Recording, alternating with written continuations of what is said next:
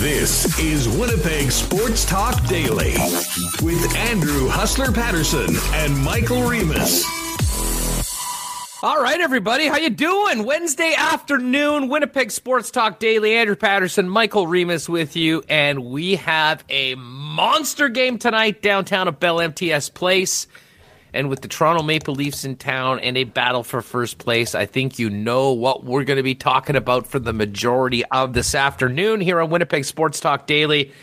That's right. It is tonight's game. And a couple great guests to join us today. Um, our old pal Brian Munz is going to join us. Munzie's still cranking out Jetstream, following and covering the Winnipeg Jets. We'll get his Uh-oh. thoughts on tonight's matchup. We'll get his thoughts on what we've got going on uh, tonight between the two clubs and a look ahead to the trade deadline. And then a little bit later on, Mark Masters from T S N Toronto covering the Maple Leafs. Well, we'll talk mostly about tonight's game, but I do promise to uh, squeeze in a little tennis talk with Mark because he does such a great job of following tennis. And um, our girl Bianca Andreescu is back on court finally after all these injury issues and uh, making a run down in Miami. So Munzie, Mark Masters, all coming up. Big thanks to our sponsors, Not AutoCorp, the Nick and Nicky D Q Group, Royal Sports at seven fifty Pembina Highway, Boston Pizza City Place, cool bet dot com, and of course Breezy Bend Golf and Country Club. We'll uh, hit on those a little bit later on, but first off, let's uh, welcome in Michael Remis to the program. Remo, what's going on, my friend? Uh, how's it going? I think I got a uh, small issue here with your video. Um, I kind of want to re- restart and come back. You're all you're all choppy. I don't know why. Ooh, but can I just reset this and then we'll come back in like a mi- in like a minute?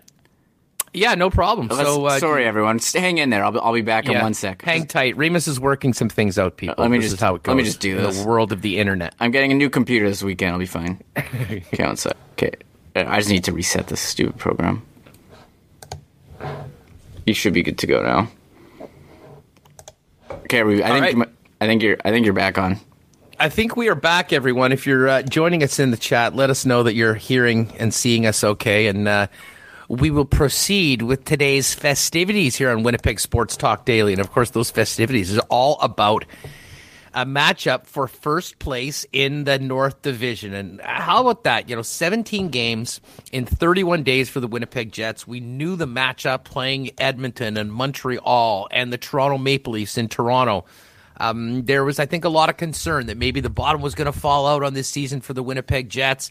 Um, but it's been the exact opposite. They come into tonight's game one point back at the Toronto Maple Leafs, and with a win in regulation can take over first place in the North Division.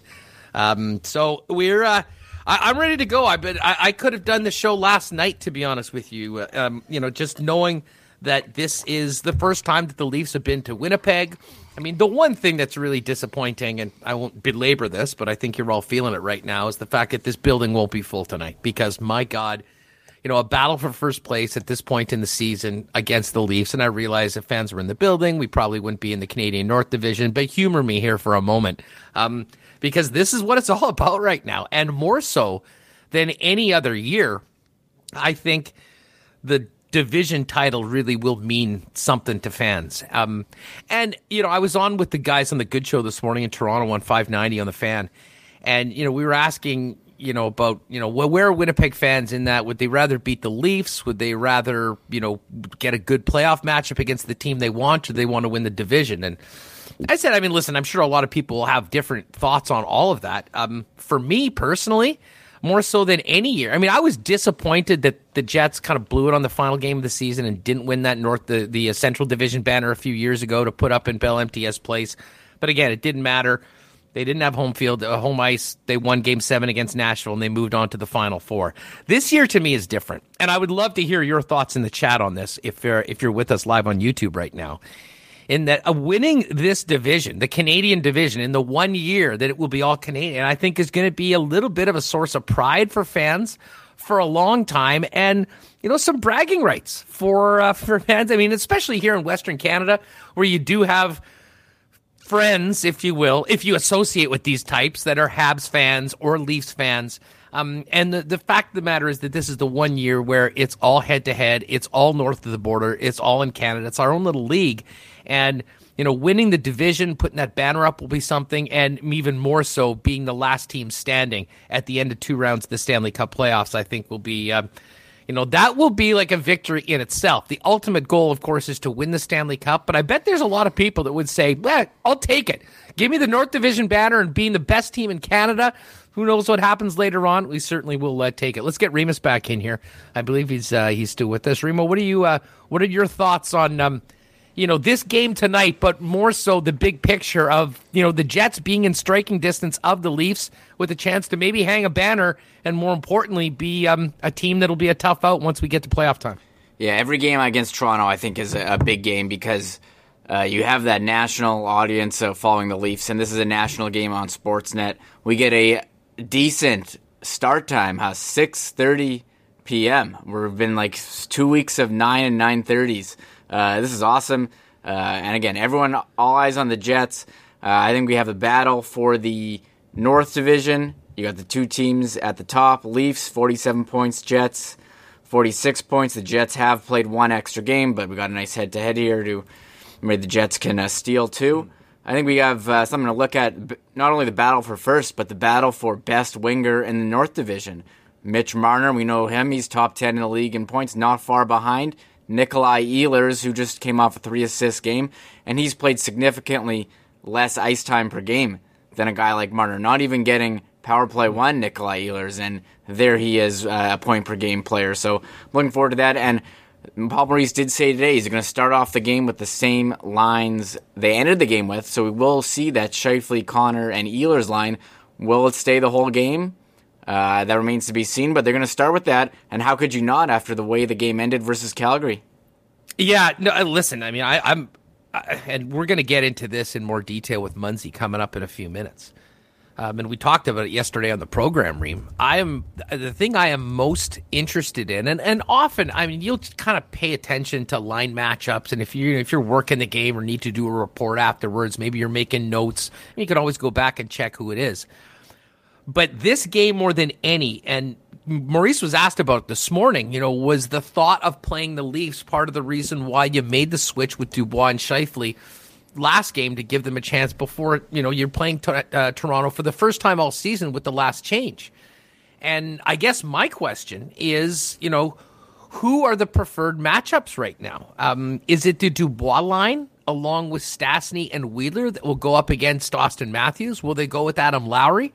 And what's the what's the preferred matchup for the Scheifele, Connor, and Ehlers line? Because I mean, if they can get into a matchup where they can carry possession and have the puck, um, you know, that's a great thing for the Winnipeg Jets. You don't want them being on the ice. I, I don't think it's a great matchup against the Matthews and Marner, a Marner line. And if that's the case, you could have a lot of chasing and running around in their own end. But regardless, you know, the way Maurice handles things in the first period and through the game, I think are going to tell us a lot about how um, how he sees things going, at least up until the trade deadline, depending on what happens with the roster. Yeah, he talked a bit today about matchups. As, uh, mm-hmm. as for the fourth line, the Thompson-Lewis-Perot, which I think has been strong, uh, he doesn't feel like he needs to hide them from anyone. So I don't know if we're going to see that. Will we see the Copp, Lowry, Appleton line, or will it be the um, the Wheeler, Stastny, Dubois line? Um, you know, I think that first line, Uh, Ehlers, Connor, Scheifele may not be as strong defensively, but you know that these guys are all playmakers, and their best defense is uh, keeping the puck away and, and getting that mm-hmm. offensive zone time. And we'll see if they can create some offense, score a couple more goals.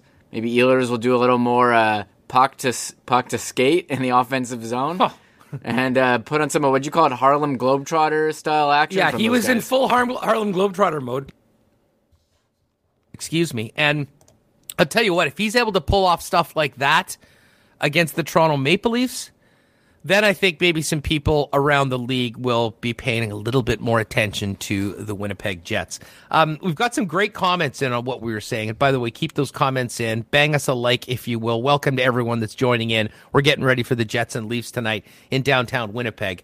Um, there is, uh, let's see, here we are. The uh, would be a rocking night in the building. Hopefully the building's alive with passion again like the old days when we can get back to games. Um, John H., I want them to win the division. A one-time only banner. T B Covers, I want them to win the division. Gary Medeiros, I like Gary. Division and cup. Um, Marky Mark, what's up, guys? First time been able to sh- catch the live show. Killing it. Happy game day. Right on, Marky Mark. Great to have you with us. Um, Dane Johnson, the best team in Canada for sure. The banner just solidifies it. Uh, Russ Lowe and screw asterisks. Winning the division could be once in a lifetime. And for Reem, that's what I keep going back to. I mean, you know, we love these fun rivalries. And, you know, when we get to the playoffs, usually there's a bit of a support of whatever Canadian team's the last one running in. But this is all friendly fire, if you will. You got the seven Canadian teams going at it all season long. We, for all intents and purposes, have pretty much eliminated three of them after the Jets-Calgary series. I know Calgary and Vancouver are playing tonight, uh, but to me, that's sort of an afterthought. It'll take a miracle for one of those teams to get in. Um, I really do think that, at least from a fan's perspective, and you know, the coach himself said maybe there's some advantages and disadvantages to all of it. The bottom line is this would be a much more special division banner than any. Um, certainly since the Jets have been back, I would say, and probably going forward, um, in the fact that it is all Canadian. And that, I think, even raises the stakes a little bit more for the Leafs' first visit of the year here to Winnipeg. Yeah, I agree. And I think we are kind of still a bit irked that you didn't get that division banner um, a couple years ago after uh, losing it out on the final game of the year. Uh, I mean, again, Canadian division uh, or Scotia North, I guess that was what the banner would say, but we all know what this year means. It's a completely different season, new divisions. Um, you know, division would be great, but also I think winning the division as well, winning the division and uh, coming out of it in the playoffs and making that conference final, because you know that anyone of all the teams, uh, Canadian teams, the last one standing will get a chance to play for an opportunity to be in the Stanley Cup. So I agree. It's very, very, sorry, hold on. As you cut out and I'm getting thrown thrown off here. Uh, but we're back. So I do think, yeah, either way, I mean, if either of you win it in the regular season or in the playoffs, I do think it is more special than another season. Uh, yeah, sorry about that. I did when I, I didn't have the program feed coming, so I didn't know when Munzie was here or what else was going on. So I... um. Anyways, I, I I I figured you were going to get going for a minute, and I would just quickly get out and get back oh, okay. in. So uh, so I think I think we've got it on right now. Still, just a heads up to you. I'm seeing Munzie, but I'm not seeing you, or I'm not seeing what's on the screen. So um, sometimes you might just be able to give me a cue. But I do think Munz is ready. So we'll get to him in just a moment. Talking Jets, talking Leafs in this big first place matchup tonight. Um, big thanks to our sponsors, not Autocorp, but Waverly and McGillivray. Why not get into the car of your dreams at a great price? With the help of the Knot team, they'll help you consign your present vehicle right now to get max value for it. Very successful consignment program. And whether you're looking for uh, for the family, a new whip for the summer, whatever it is, um, they'll, they've got you covered. And uh, you can check them out online as well, knot dot c a, uh, but incredible staff there. And for any of you that are looking to get into the future, looking at Teslas, they've been uh, the leader in Tesla sales here in Manitoba for a long time. I think they've got, Trevor was telling me, about seventeen or so coming in. Um, so those are all, all there right now. Pop down and see our friends at Not Autocorp, and we thank them for their support. And, of course, Royal Sports at seven fifty Pembina Highway and six fifty Rally N E K. Hockey is back. Spring is here. Um, they've always been your number one hockey superstore, but did you know they're the soccer superstore, the baseball superstore, and with bike shortages around the city, they're still getting new ones in. Lots of selection, including some new e-bikes, um, starting at fifteen or sorry, thirteen fifty or so. Um, so we're going to get Brian Munz in here in just a second, but um, you know, a special thanks to Knott and especially Royal Sports, man. They were with us from day one back in the N F L Sunday Ticket Show days. Wouldn't be doing this right now if we didn't have the support of the Hasbeeks. So if you have uh, if you have any needs when it comes to sports, outdoors, or getting outdoors, camping, fitness, bikes, um, you know, wake surf, skateboards, pop down to Royal Sports and tell them your boys at Winnipeg Sports Talk sent you. You know, I sent out a tweet today, um, and this is a comment. We'll kind of get into this a little bit more when we go to the Cool Bet Daily Lines, but you'll recall me talking all year long about the value on the Jets and why the heck are they underdogs again, and the Jets are being slept on. Well, I, I've got some numbers for you that will indicate that not only we were right, but Winnipeg Jet fans are very happy this year if they've been taking, uh, if they've been supporting their team on the uh, on the money line. Uh, the Jets have been the most profitable team in the N H L, so we'll talk about those numbers a little bit later on. But let's get ready for Jets Leafs tonight. It's great to welcome back another very familiar voice for you twelve ninety Orphans, our good friend Brian Munz. You can follow Munzy on Twitter at Brian Munz nine. Still cranking out great Jets coverage with the Jetstream. Munzy, what's going on? It's great to talk to you again, my man. Hey, Huss, how are you? Good to see you. And uh, to the tweets that were going out earlier on today, I will say in now f- almost forty-six years of existence on this planet, I have never been to a bad Dairy Queen. Ever. Oh, ever. It, the D Q, I mean, it's the most, um, well, I was saying, you know, we popped in there to do a little promo for you yeah. and Mark coming on, and I wanted to pop by and say hi to D Q Nick, and they've got a big, uh, you know, especially the Northgate one, they sell more cakes than anyone, so they shut out, we can show kind of what you guys are doing. But I did go in, I even did, being the good partner that I am to Michael Remis, did a delivery to him of wow. his favorite, the Dilly Bars, uh, and uh, the uh, the Ultimate Grill Burger. And I've said this for a long time, but I do think that Ultimate Grill Burger is by far the most, uh, much like the Jets in the N H L, the most underrated and slept-on burger in the fast food game. Yes, you will not find anything wrong at Dairy Queen. That is a uh, household favorite here in ours for sure. Whether you're almost forty-six like myself or whether you're almost ten like my son in a couple days, uh, it is a very well-traveled establishment, to say the least, for the Munzes. Hey, listen, first things first, it's great to have you on. It's been a pretty crazy uh, last six weeks for all of us that were uh, back on Pembina Highway. Uh, a lot of people very happy that we were able to get you on today and uh, wishing you well. Uh, how you been doing? How's things? And uh, what have you been doing with your spare time other than continuing doing a great job following the Jets and doing Jetstream? Yeah, it's been interesting, obviously. It's, uh, you know, kind of the whole brand new world for all of us. Uh, I've never gone through anything like this. I've obviously always known where that next destination was going to be. But as you've alluded to, and I think we all have here over the last, what is it now, six, seven weeks since uh, everything went down, just the support of everybody around the city. And for me in the hockey world and, and for all of us, really, for anyone that's been around the sporting world, uh, you've got so many people behind you. It's been really special to, uh, you know, kind of, I don't want to say sit back, but just because you have had more time than being in a regular grind, like, we'd always joke about this, right? The schedule came out in June, and we could tell you on February fifteenth at four o'clock in the afternoon if it's a game day or a practice day or a travel day, pretty much down to the minute of where we're going to be in that location. To have that moved away from you, it's been a transition for me for sure. But, uh, you know, more family time, obviously. I've had a lot of time during the pandemic to be with them, so it's been great. And you mentioned uh, doing the Jetstream stuff on uh, social media.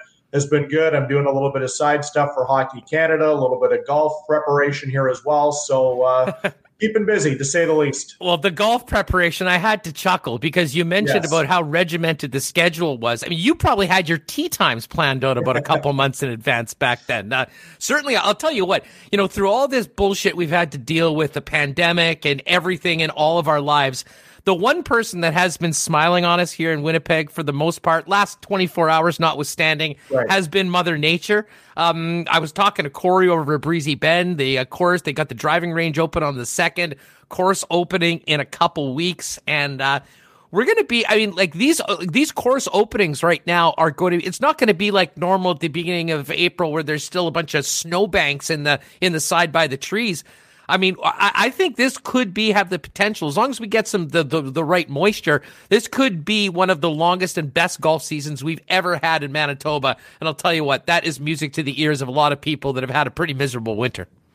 No question about it. And, like, I just think of my family ourselves. Like, I look out the window here right now, and, yeah, there's a light dusting of snow on the grass. But, you know, we've been out throwing the football around already. We've been kicking the soccer ball. Little guy's been out on playgrounds uh, throughout the city. Of course, we're all being safe and social distance and that type of thing. But just to be able to get outside, I think, has lifted everybody's spirits here right now. And as we get towards the end of the week, it's going to be a lot warmer too. And as we get ready for the Jets and Leafs here tonight, it's going to heat up inside Bell M T S Place. But it's nice to feel a little bit more warmth uh, in the city of Winnipeg here right now too, where – you can get out, because, hey, you and I have texted back and mm-hmm. forth about this. Kind of when everything went down for us in February, we were locked inside because it was literally minus forty. But uh, now we can get out and enjoy ourselves a little bit more. So it's been good. Yeah, that little snap right around when everything happened was not very welcome. But overall, it was a pretty, I mean, anyone from around here knows this was uh, on a scale of one to ten, a one as far as winters go for Winnipeg. And yeah. listen, we're ready to get that. We're ready to get after it. It's uh, uh, in spring. Um, lots of love for Munzie. Joe from Winnipeg is pumped that you're here. Um, Al Broderick, uh, the Bullet says Munzie. Roger Quinville, Munzie, missed you on the airwaves, man. Um, so a lot of people loving, and it's a perfect day. You know, Munzie, we wanted to get you on. I figured what better day to do it before.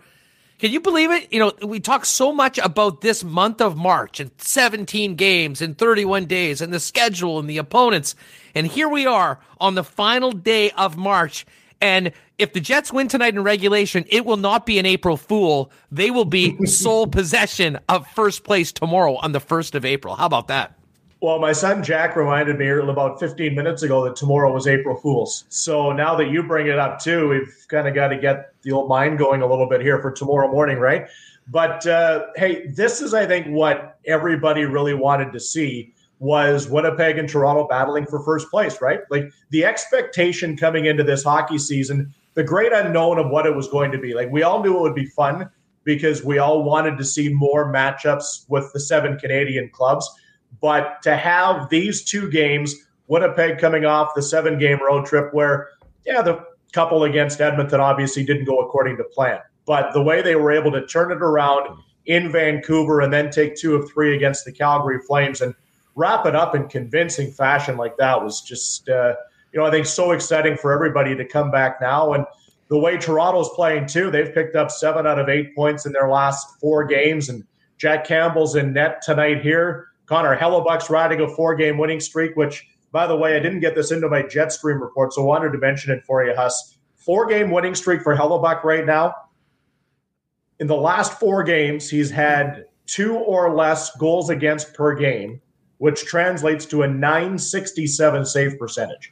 So this should be a fun matchup in net tonight for sure. Well, no doubt. We kind of were going through the game logs of Hellebuyck the last four games, and I'm I'm still choked, I think maybe more so than Hellebuyck, that he lost the shutout in the second game because I had a bet on Vancouver under point five goals. I essentially bet on that oh. shutout. It was ninety seconds away from doing it back-to-back. But, you know, I mean, Hellebuyck is always a huge story with the Winnipeg Jets, and I think at yeah. some point, you know, people almost take his greatness for granted. Um But the story tonight, I think, obviously this matchup for first place, but was really looking forward to asking you what you thought about the swap of Dubois and Scheifele in the last game. And and more so, Brian, how do you see Paul Maurice? What are the preferable matchups against those big two lines for the Toronto Maple Leafs? Um, do we think that the Scheifele line might play a little bit less for more advantageous matchups, or will the coach go and uh, you know put either Dubois or Scheifele up against Matthews, or will that go to Adam Lowry, who has you know consistently been you know, the leader of the most difficult matchups, um, usually under Paul Maurice? Well, I think the Huss first to look at right now. I was on the Zoom call and Paul Maurice talked about that a little bit this morning. Pierre-Luc Dubois talked about the matchups. Andrew Copp did. And even from a defenseman standpoint with Dylan DeMelo, this team has never been this deep, right? You think of Nate Thompson on that fourth line with Matthew Perreault and Trevor Lewis.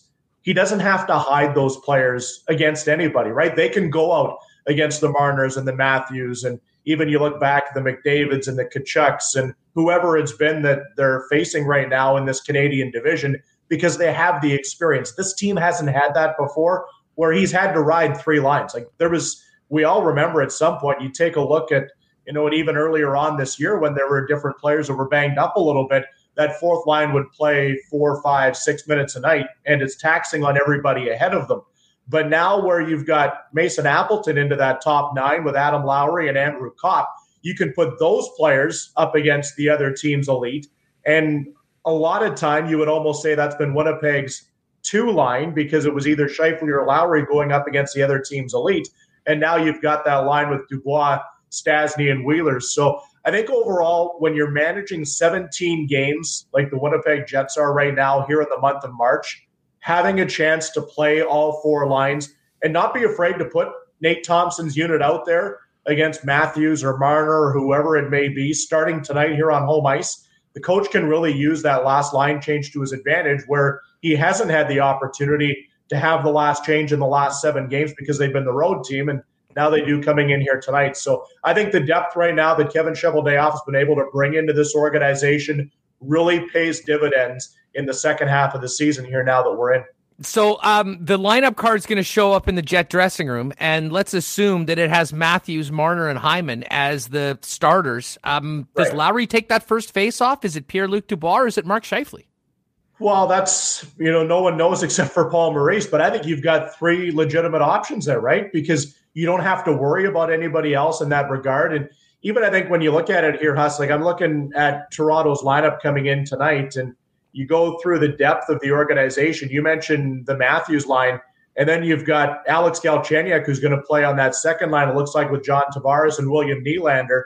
And then you've got Thornton Kerfoot and Spezza rounding out their top nine, where I don't think you have to have a hard matchup all the way through. I think it does give you a pretty good option to move some players around, see who's going, see who isn't, and kind of get yourselves into the game, because – you know, the one thing, Paul Maurice talked about this too at the end of the seven-game road trip. This game here tonight, and Andrew Copp mentioned it on the Zoom call that we were on earlier on today, is morning skate was a little bit slow. Players were kind of uh, a little lethargic getting onto the ice inside Bell M T S Place this morning at ten. But as the skate ramped up and everybody kind of got going, they were able to get them feet uh, the feet under themselves a little bit more. So uh, we'll kind of see how it gets to the six thirty start. And hey, let's even – look at that. Like, it's a six thirty start tonight, Hus.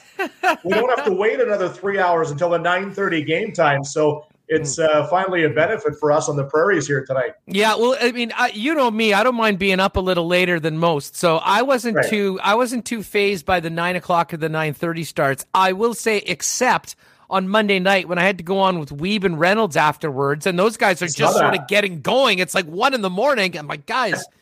Even I'm like, you know, we can wrap this up anytime. Uh, yeah. But anyways, there was a lot of fun to talk about and a lot of people fired up. So it has been all good. Before we get to the deadline, um, yeah. I want to get your thoughts on, you know, the defense so far. And in particular, I mean, I think there's been, you know, significant ups and downs for just about everybody on the Jet blue line so far. Um, but Logan Stanley, to me, has been the best surprise of the season. And, and I say that not that...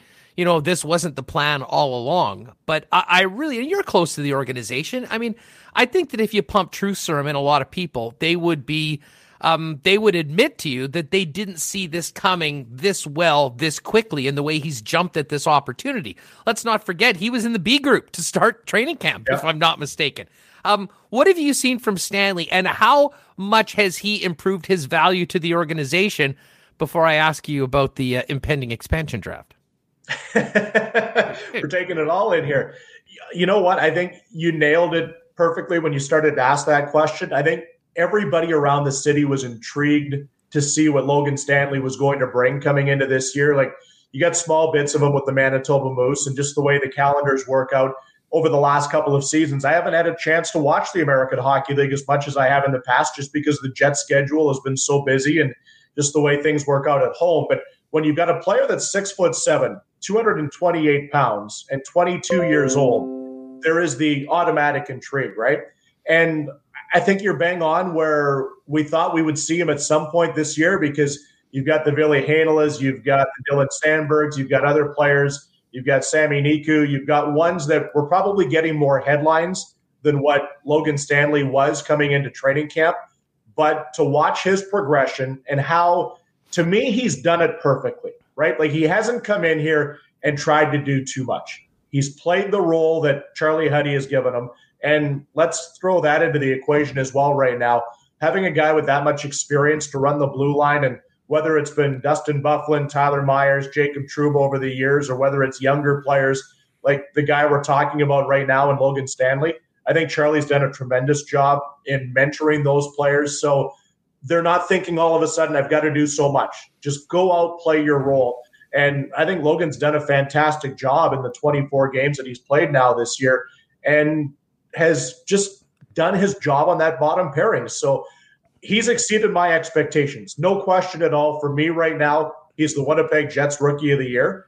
And I'm excited to see what he can do down the road here as he continues to get more experience at the National Hockey League level and and understand what he can and can't do with that big frame that is really second to not many across the entire league. Well, no, exactly. And that, I mean, that was what was tantalizing to Mark Hillier and the scouts when they picked him and when they moved yep. up to pick him, uh, you know, in, uh, you know, in the first round after Laine was selected.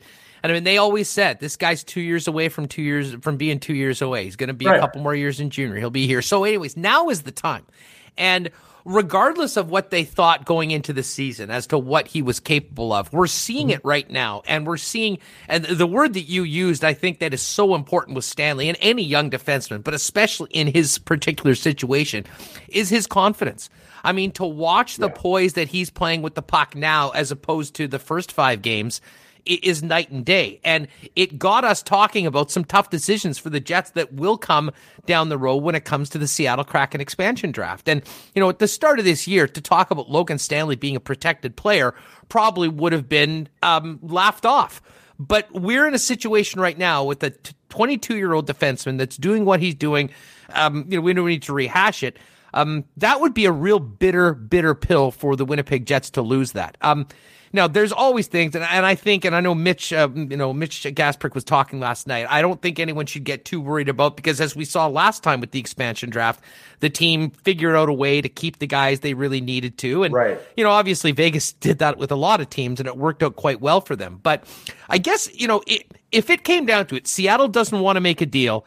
Um, I, I'm not e- even considering the Jets would leave Neil Pionk or Josh Morrissey exposed.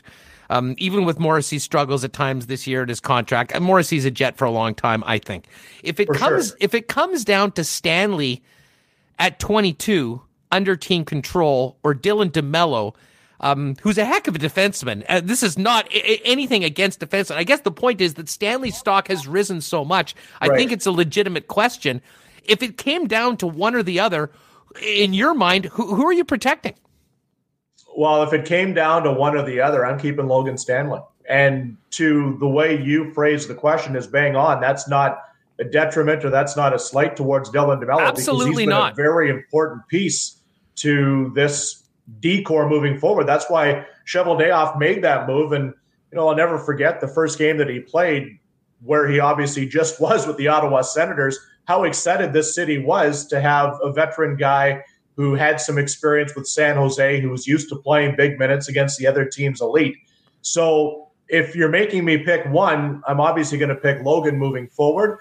But I think the fact right now that both of these defensemen are here gives this team right now, and this is kind of what we're focused on, and I'll kind of swing a little bit away from your question right there, but that's what we're focused on right now, is this year with this Winnipeg Jets Hockey Club having a great opportunity to make a lot of noise and go deep here in the Stanley Cup playoffs. Well, one hundred percent. And a big part of that, of course, will be what general manager Kevin Cheveldayoff does heading into the trade deadline in a couple yeah. weeks. And, you know, it's intriguing in a lot of ways. And I think the Jets as a team, you know, from Paul Maurice right down to, you know, the guys on the taxi squad, have they've earned themselves the opportunity for their general manager to take a significant shot to improve their chances of winning this year. Not down the road, not in the future. It really is about the now. Um, what are your thoughts on the upcoming trade deadline? We've heard a number of... I, I, listen, I don't think you can make an argument that the Jets need anything up front. And I know there's right. the talk that, well, you know, they need to get somebody that's, you know, ability that, that's able to be exposed. I'll tell you what, I think the simplest thing to do that is get to, you know, Trevor Lewis or whatever, sign him to a one-year extension, um, and then, you know, expose him, probably doesn't get picked, and you move on. But as far as the trade deadline goes, um, who who are the – let's focus on the blue line. Who are the players that intrigue you the most, and, and how much do you think the Winnipeg Jets would be willing to sacrifice in trade to bolster that blue line, considering the situation that they put them in right now going into tonight's first-place battle?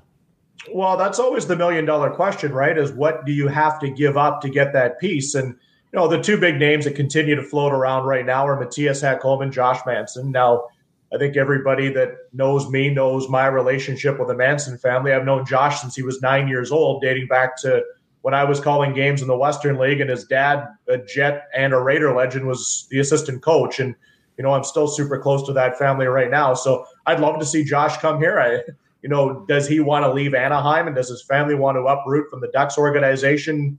You know, that's a question you'd have to ask Josh to get a public answer for, but there's no question as a hockey player, he'd be fantastic. Yeah, like what does he bring to the table? I mean, a lot of, let's face it, especially Everything. this year, there's a lot of people that have seen less than ten seconds of Ducks hockey. Um, you yeah. know, if, if Josh Manson was coming here and people are asking you, Brian Munz, tell us about Josh Manson. What does a player like that, what could he add to the JetBlue line? Well, the thing you hear first and foremost about when players come to Winnipeg, you want a good person. He is unbelievable in, in that regard. So he would fit into that room seamlessly. But the thing about Josh, and this is kind of like his dad, he's still old school, where if the eyes roll back in his head a little bit, you don't necessarily know what's going to happen on the ice. Now, the game's changed a lot since when Dave played to where Josh is right now. But Josh still has that streak where if the things start to go a little bit, you know, he he, he does have the player's attention when he's on the ice. He's right? the like son of not, Dave Manson. Right, yeah. Like it, it's kind of old school Chris Pronger a little bit, right? Like the forwards around the, the net weren't just going to stand there and have an easy time knowing that, okay, I can make something happen here, because if Josh is out there, he might leave a mark.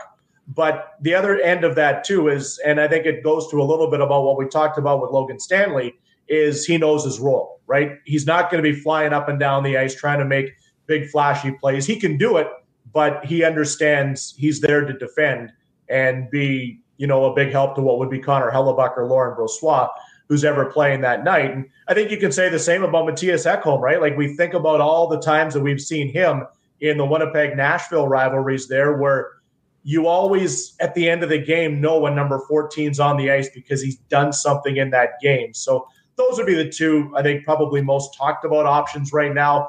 If they could land one of those two players, I think all of us in the city of Winnipeg would be just thrilled, because we don't know what the future is going to hold. We all expect that Winnipeg's going to be back in that Central Division if the N H L gets back to what we're used to coming up in September for the October twenty-first hockey season that lies ahead. So I think when you're in this Scotia North Division right now, like we're looking at tonight's game here, Huss, it's a battle for first place. The Winnipeg Jets are a contending team to go deep. And with the way this whole thing goes, like they have a really solid opportunity to get into that Final Four, just based on the way this division is. Now, in saying that, they could lose five they could lose five games in the first round, right? You could run into a hot Toronto or an Edmonton team or whatever, and and it doesn't go your way. But the way that this team is built right now, to me, I see the latter going, where this team's just getting better and better right now. And you know, Andrew Copp mentioned it this morning too. If they can bring somebody in, sooner the better. And with having now only the one-week quarantine, it gives that player more of a chance to get accustomed to his new team, understand what Winnipeg Jets hockey is all about, and get as many games under your belt as possible. But we'll see what happens here at the deadline. It's going to be intriguing. There's no question about it, just because of how even so many teams are in this division that we're focusing on more than others. No, absolutely. And I mean, at least for the Jets, um, I would assume, and hey, you never rule anything out. I mean, certainly with yeah. Cheveldayoff, we all think about what happened with Paul Stastny. And I sort of speculated, maybe there's a guy that's way off the radar that we're not talking about that they've been oh, working sure. on and working on that's possible. But Ekholm to me is fascinating in that he was number one on the trade bait board. Um, there's been a little wrench in that plan, and that's the Predators running off eight wins in their last nine games and all of a sudden being in a playoff spot. Now, maybe he's out of the picture. However, I realize the cost for Ekholm probably is significantly higher than most of the other guys we're talking about for a couple reasons. A, the player he is, what he's done, but also his contract and the extra year of term. Ekholm signed next year for less than four million dollars. And right. Munzie, beyond this season, knowing that in all likelihood, Dylan Sandberg and Ville Heinola will be given every opportunity next year to be in the mix as regulars here. You know, you think about a veteran like Ekholm and what he brings to the table and how beneficial that might be both on the ice as well as transitioning these young professionals to the grind of the everyday in the National Hockey League is something that would really be attractive. The problem about it is, is that it's probably going to cost you your first round pick and one, if not two, pretty good prospects to get Ekholm. And I guess the question that only Cheveldayoff will be able to answer is, is that worth it? Is, does it make sense for us now and in the future? But the thought of Ekholm in a Jet jersey as opposed to dealing with him for twenty-five minutes a night, Um, pretty tantalizing for a lot of people uh, listening to this program.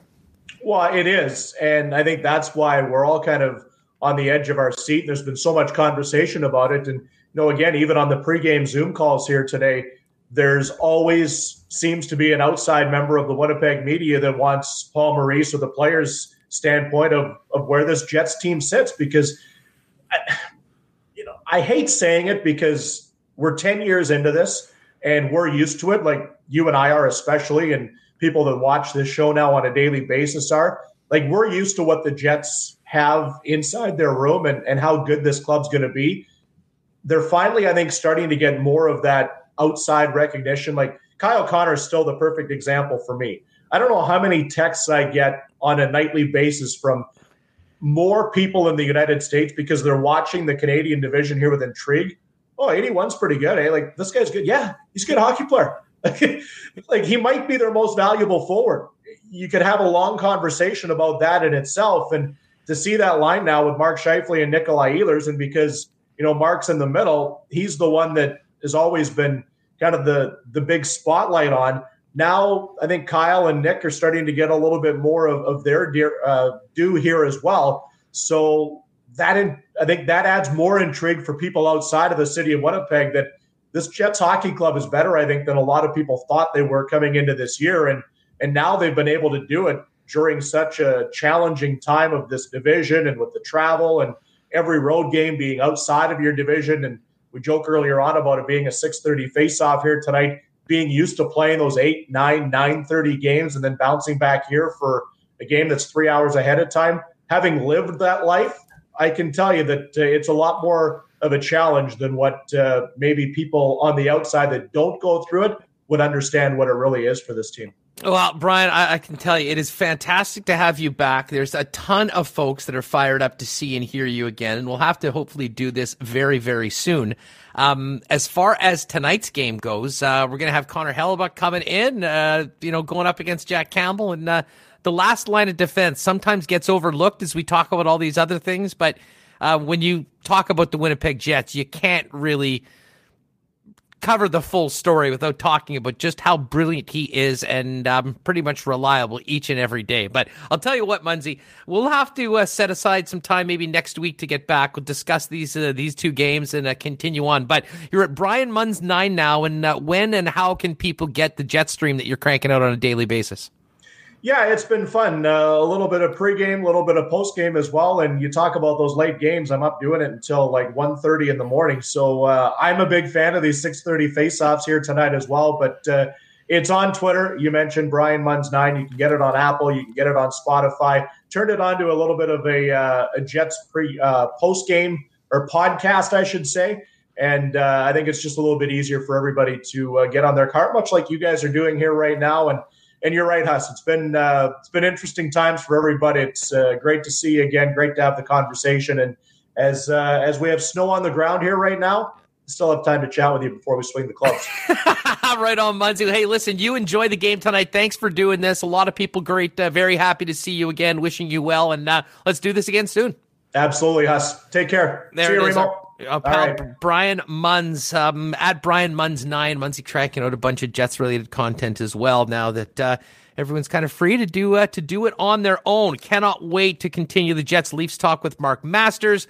Do want to remind you, it is a game day, and no better place to get ready for game day than Boston Pizza in Winnipeg. They've got the game day deal with the spicy pierogi pizza, the meteor pizza, the twenty-four pack case of wings. You can do that, and don't forget right now, you can still call your shot at Boston Pizza, whether you're eating in, taking out, or getting delivery. If you order the pizza pairs or any Molson product, you'll get a chance to win instant B P gift cards, a custom-built outdoor rink for next year, or even a V I P N H L experience. So all that out at our friends at Boston Pizza Winnipeg. All right, let's continue the conversation, getting ready for this first-place matchup.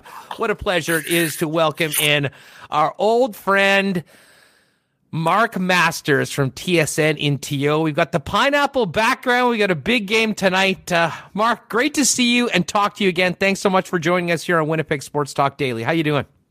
No problem. Great to talk to you guys and uh, and, and talk a little hockey. And we got some juicy storylines, just like some juicy pineapples.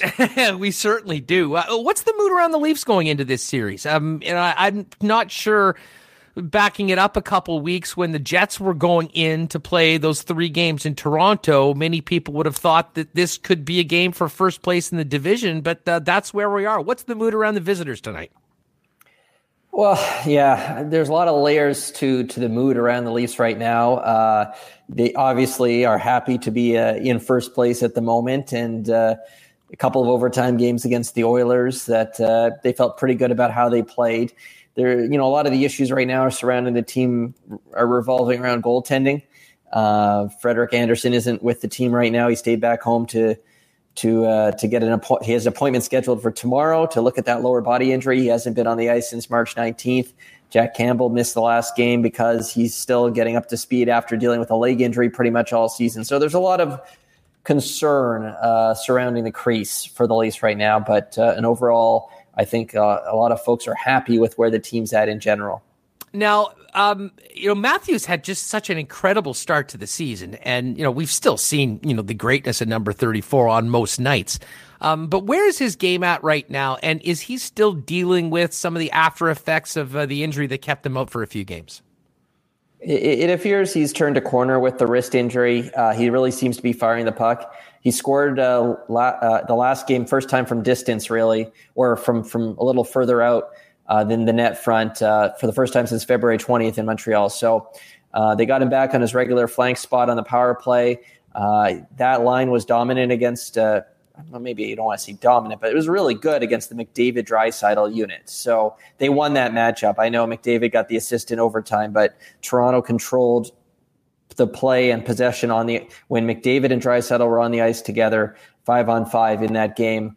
Uh, on Monday night, and it was a large part due to Auston Matthews, Mitch Marner, and Zach Hyman, who will remain together uh, for tonight's game. Sometimes Sheldon Keefe likes to bump Zach Hyman down to create uh, create more lineup, but he's lined up he's keeping big boys tonight. So, so um, yeah, I mean, I think Matthews looks like he's turned a corner. It looks like uh, you know, it's it looks like the Auston Matthews that was lighting things up, eighteen goals in eighteen games to start the season. So that's a very positive sign for the Leafs. Mark Masters of T S N covering the Toronto Maple Leafs joining us here on Winnipeg Sports Daily before the six thirty p.m. puck drop tonight in downtown Winnipeg. You know, Matt, uh, Marner and Matthews get so much of the spotlight, but this year it seems more and more people have been forced into talking about Zach Hyman. Can and you for folks that maybe, you know, haven't seen a lot of the Leafs, why? What has he done to become such an important part of this team? What does he do for his line mates? And how much is he going to cost them to keep him at the end of this season? Yeah, that's another thing that has a lot of folks around here worried. I guess they'll cross that bridge when they come to it. But uh, he's taken another step. I mean, he's a very reliable, consistent player, uh, strong defensively, uh, good skater, gritty. They don't have a ton of grit. They added a little bit more, but he was one of those guys that uh, – that when, when they're playing in physical games, he doesn't shy away from it. And he just wins so many battles uh, down low. He's one of the best forecheckers in the league. Uh, and he just knows his game very well. He, he's one of those guys who has a great understanding of his own game. Uh, he knows where he needs to be when he plays with elite guys like Auston Matthews and Mitch Marner. He can complement those guys well. One of the developments this year that we've seen is that he can drive his own line. Um, he's kind of been the driving force of the third line at times this season. Uh, he's they've challenged him to hold on to the puck more, and he's had a lot of a couple of nice, really go- nice goals where he's carried the puck up the ice and scored on his own, and kind of maybe surprised some of the opposition. So he's added a bit more offense to his game. Uh, he's low maintenance. Uh, just you know, I think a couple of guys have referenced him or referred to him rather as the the engine that helps drive the team. So he's one of those guys. Uh, he just seems to do it all and uh, and be a positive impact in the dressing room as well. They consider him consider him part of the leadership group. He wears a letter when they wear their third sweaters, so that was something new for this year. And uh, in terms of how much how much uh, he's going to cost them, I know they're hoping. I'm sure a lot of people are hoping he might. You know, he's a Toronto boy. Uh, he's got a lot of business interests off the ice in Toronto uh, that are you know that that can help supplement the income. And the hope is that you know he might be amenable to some sort of hometown discount, because the way he's playing, he's could get quite a bit on the open market, probably more than the Leafs can can jam into their salary cap structure right now. That plan did not work in the Mitch Marner situation, as we as we well know. Um, by the way, is that a curling rock mug you've got there, Mark? Yeah, I, you know, I thought you might enjoy that. Did you get that from Vic Roder or what? Yeah, make the final, Earl Grey. uh, no, I, I, I enjoy watching curling, and this was a gift for my wife. So uh, I, I like how deep it is here, and I can get a nice – on the game days, you need quite a few uh, few drinks of caffeine. So uh, this is my go-to mug right now. um, back to Hyman for a minute, though, in that – he really does seem like he's such an important part of the club that, you know, regardless of what the number that comes down, I mean, it, he's the sort of a player, I imagine, Mark, that um, there may be a casualty somewhere else on the lineup um, because of his importance to the team. I mean, this is not just any guy that they might lose at the end of the year. Yeah, he's one of those guys, like, how do you replace him? I mean, he brings an element that I mentioned before that that that isn't huge in the lineup. Um, of that grit, that physicality. Um, it's it's a hard it's a hard guy to replace. He's also getting close to thirty years old, and you wonder if his style of play is going to to wane over the course of a long contract. And I'm sure he'll be looking for this is his big deal, right? Um, so I'm sure he'll be looking for some security. Uh, you would think. Um, Frederick Anderson, we don't know his. Uh, you know, I alluded to his injury issue right now. He's another pending unrestricted free agent at five mil. So um, if you take him off the books. And then you you go cheaper in net. Jack Campbell still has another year. Um, maybe that's an, the way you can can finagle the numbers. Maybe you go long with him. You know, eight years. I mentioned that it might he might not be great at the end of that contract, but maybe that's the trade off. You say, listen, we're going to give you the the, the long term deal if for a little less, uh, you know, cap hit. So uh, they've been very creative. Brandon Pridham, you know, the assistant general manager, he he knows the the C B A back to front and. Uh, And I'm sure if there's a way, you know, I think there's no doubt he wants to stay. Uh, and if there's a way to get it done, usually when the team and the player are aligned in that, it, they find a way to get it done, be creative. And we'll see if the Leafs can't do that. But they're hoping that they'll be talking about that after a, a long playoff run. Mark, uh, I'm not sure whether we've had a guest that has uh, sent the uh, YouTube chat popping like you have. Uh, the last ten minutes, it's just been people slamming pineapple emojis into it. And then the bullet just dropped this one. The the pineapple background and the curling rock mug, this guy is winning at life. Well, absolutely. And we're winning by having Mark on the program. Um, uh, you know, everyone covering the National Hockey League is going to be talking about the trade deadline. As far as the Leafs go, it would seem like goaltending would certainly be a spot that they might want to add, considering the uncertainty about that position. Um, maybe talk, speak to that, as well as what else might be on Kyle Dubas's uh, want list, and just how aggressive might the Leafs G M be? Well, I expect him to be very aggressive. They clearly have a great opportunity, as all the top teams in Canada do this year, where they, you know, you only have to be better than than six other teams. And now we're down, really, it seems like the playoff teams have, have kind of set themselves apart at this moment. You know, you're looking at three other teams where if you can just be better than them, you're in the final four. And then who knows, right? You you, you got a great chance. So Uh, they they're right smack dab in their window with, with Matthews and Marner and Nylander all locked up and in their primes. And so goaltending, you mentioned, yes, because how confident can you really be with Anderson? Even before the injury, his numbers were not great this year, coming off his worst statistical season in Toronto. So uh, he's never won a playoff series in Toronto. He he wasn't terrible in the bubble, but he was outplayed by the Columbus Blue Jackets' two goalies, Merzlikins and Korpisalo. So uh, there there were question marks. I think they they honestly do feel good about and like the tandem of Anderson and Campbell, but they neither guy has shown they can stay healthy this season. So I'm sure there has to be at least a little interest in seeing what's out there and that you can fit it. If you but if you take up your cap, your cap valuable cap space on that, maybe you can't fill the void up front that they've been looking for. Now, one interesting dile- d- development has been the play of Alex Galchenyuk, Um, who, of course, they got from Carolina through Ottawa and was off to a bad start. But he he went down to the minors and he played well there, and they brought him up, and he's played with John Tavares and, and William Nylander, and he's played well, really well, really helpful, get that line going. And that line struggled to produce offensively most of the year at five on five. So the question is, is it is this really a long term answer for this season, long term? For can he really be the the guy who gets those guys going all year? Are you comfortable with that? Even if he is there, do you feel comfortable uh, with your depth up front? Remember, they traded Andreas Janssen and Kasperi Kapanen to create some cap space to go get a guy like T J Brody in the offseason because they needed to solidify the defense. So I, I think these are probably the conversations they're having. That the idea was that they were looking hard for a top six, top nine forward who can play maybe in that spot with Tavares and Nylander.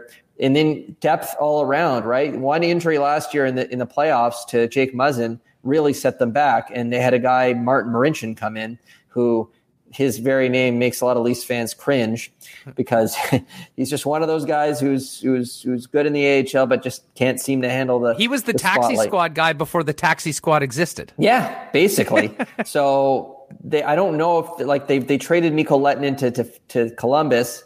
Uh And Rasmus Sandin is kind of the next guy on defense, but he's still a young guy, hasn't really hasn't played a full season in the N H L yet. So you you do wonder about their their their depth. They've been really healthy on defense. Jake Muzzin broke his face and missed a couple of games because he's a hockey player. He only missed a couple. Came back with the bubble, which he's got off. But they've been really healthy on defense. And I think any team would be in trouble if they lost a top four defenseman. But you just wonder if they're looking at the depth on the back end as well. So I, I expect Kyle Dubas to be busy over the next couple weeks here. Um, focusing on it tonight, an interesting swap going into last game for the Winnipeg Jets, mixing up Scheifele and Dubois. Scheifele's now skating with Ehlers and Connor on a, a line that probably is about as potent offensively as the Jets can ice, um, not as much in their own end.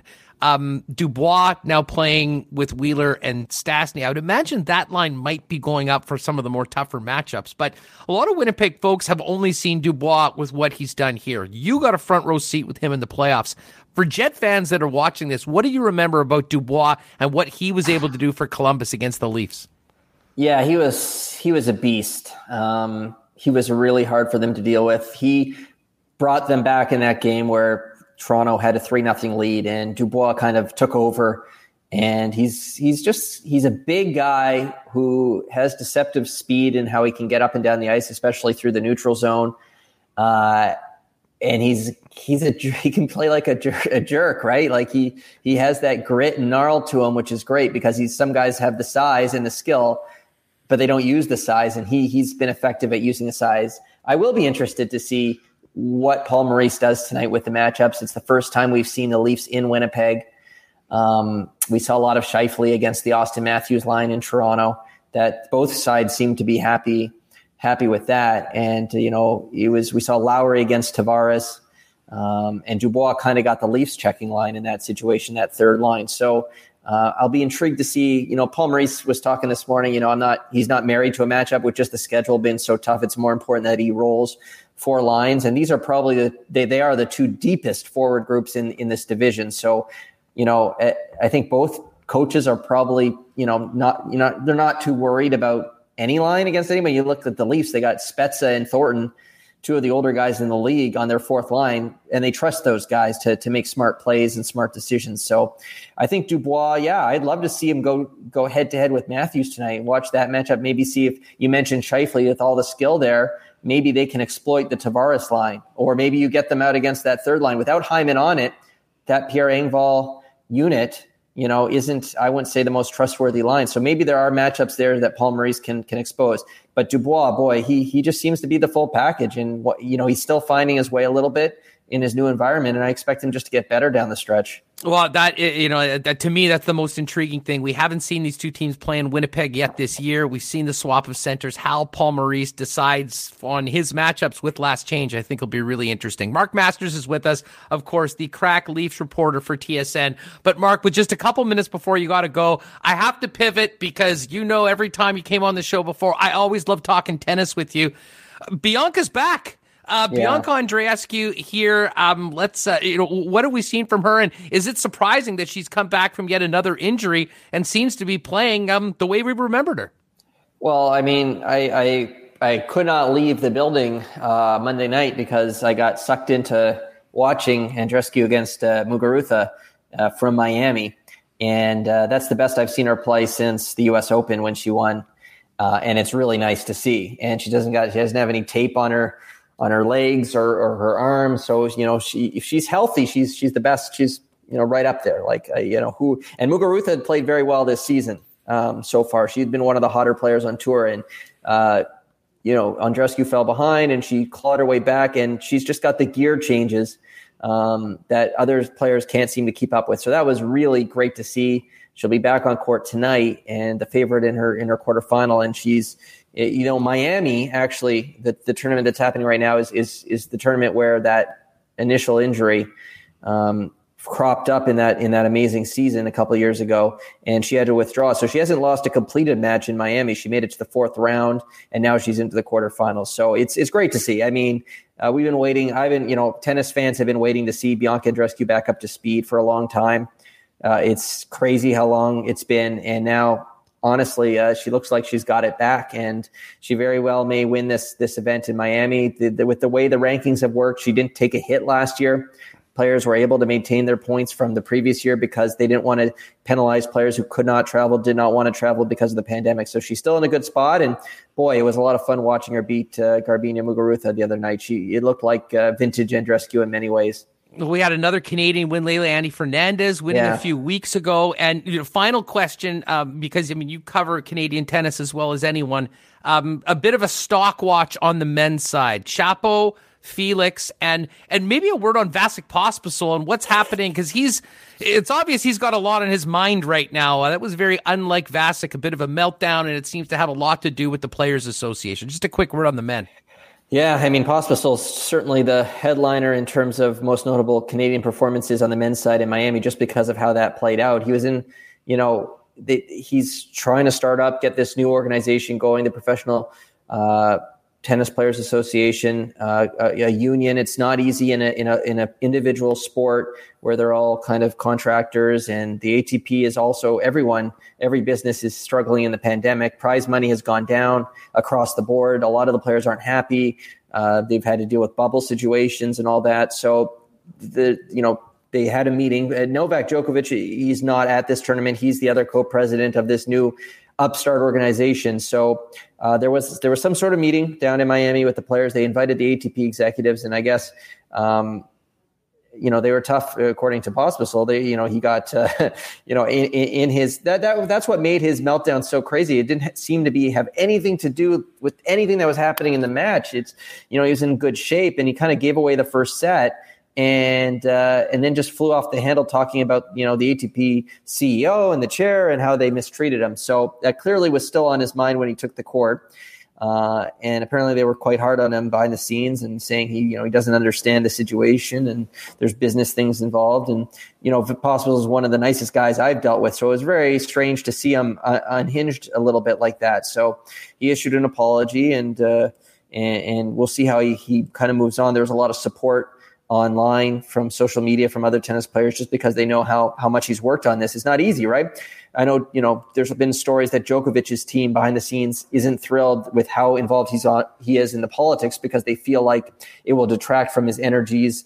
It hasn't really happened, right? I mean, he's been, you know, it's he's been so good when he's played. Uh, you know, you look at the U S Open default where he, you know, accidentally struck the the umpire in the throat. A lot of there was some speculation, like, was his mind just not locked in, right? Was he just frustrating? We all know how much personal things and things off the court or off what, you know, our jobs are can affect our jobs. So felt bad for Pospisil, and we'll see how he responds. Uh, and it was a little disappointing, I guess, with the other players that no one can make a long run. O J Aliassime, another tough loss to, to Isner, and Chapo to Herkash, and, and, and Herkash beat uh, Raonic. Very close match, uh, tiebreaker in the third. So that's disappointing for those guys.